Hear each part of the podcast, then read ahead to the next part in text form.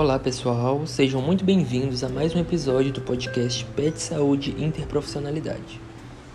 Hoje iremos abordar os nossos três eixos principais de atuação, a diabetes mellitus, hipertensão arterial sistêmica e o covid dezenove. É, trouxemos aqui hoje então é, dicas para manter a diabetes mellitus controladas. São elas: evitar o consumo de doces e açúcar, manter o peso controlado, evitar o consumo de massas, evitar o fumo e bebida alcoólica e também praticar atividades físicas regularmente. Agora trouxemos também alguns sinais de descompensação da hipertensão arterial sistêmica. É, são dor de cabeça, dor no peito, fraqueza, zumbido no ouvido, sangramento nasal e também a visão embaçada.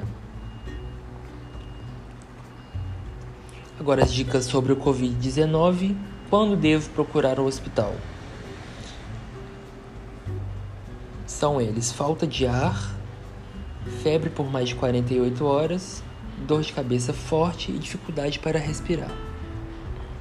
Até breve e até o próximo episódio.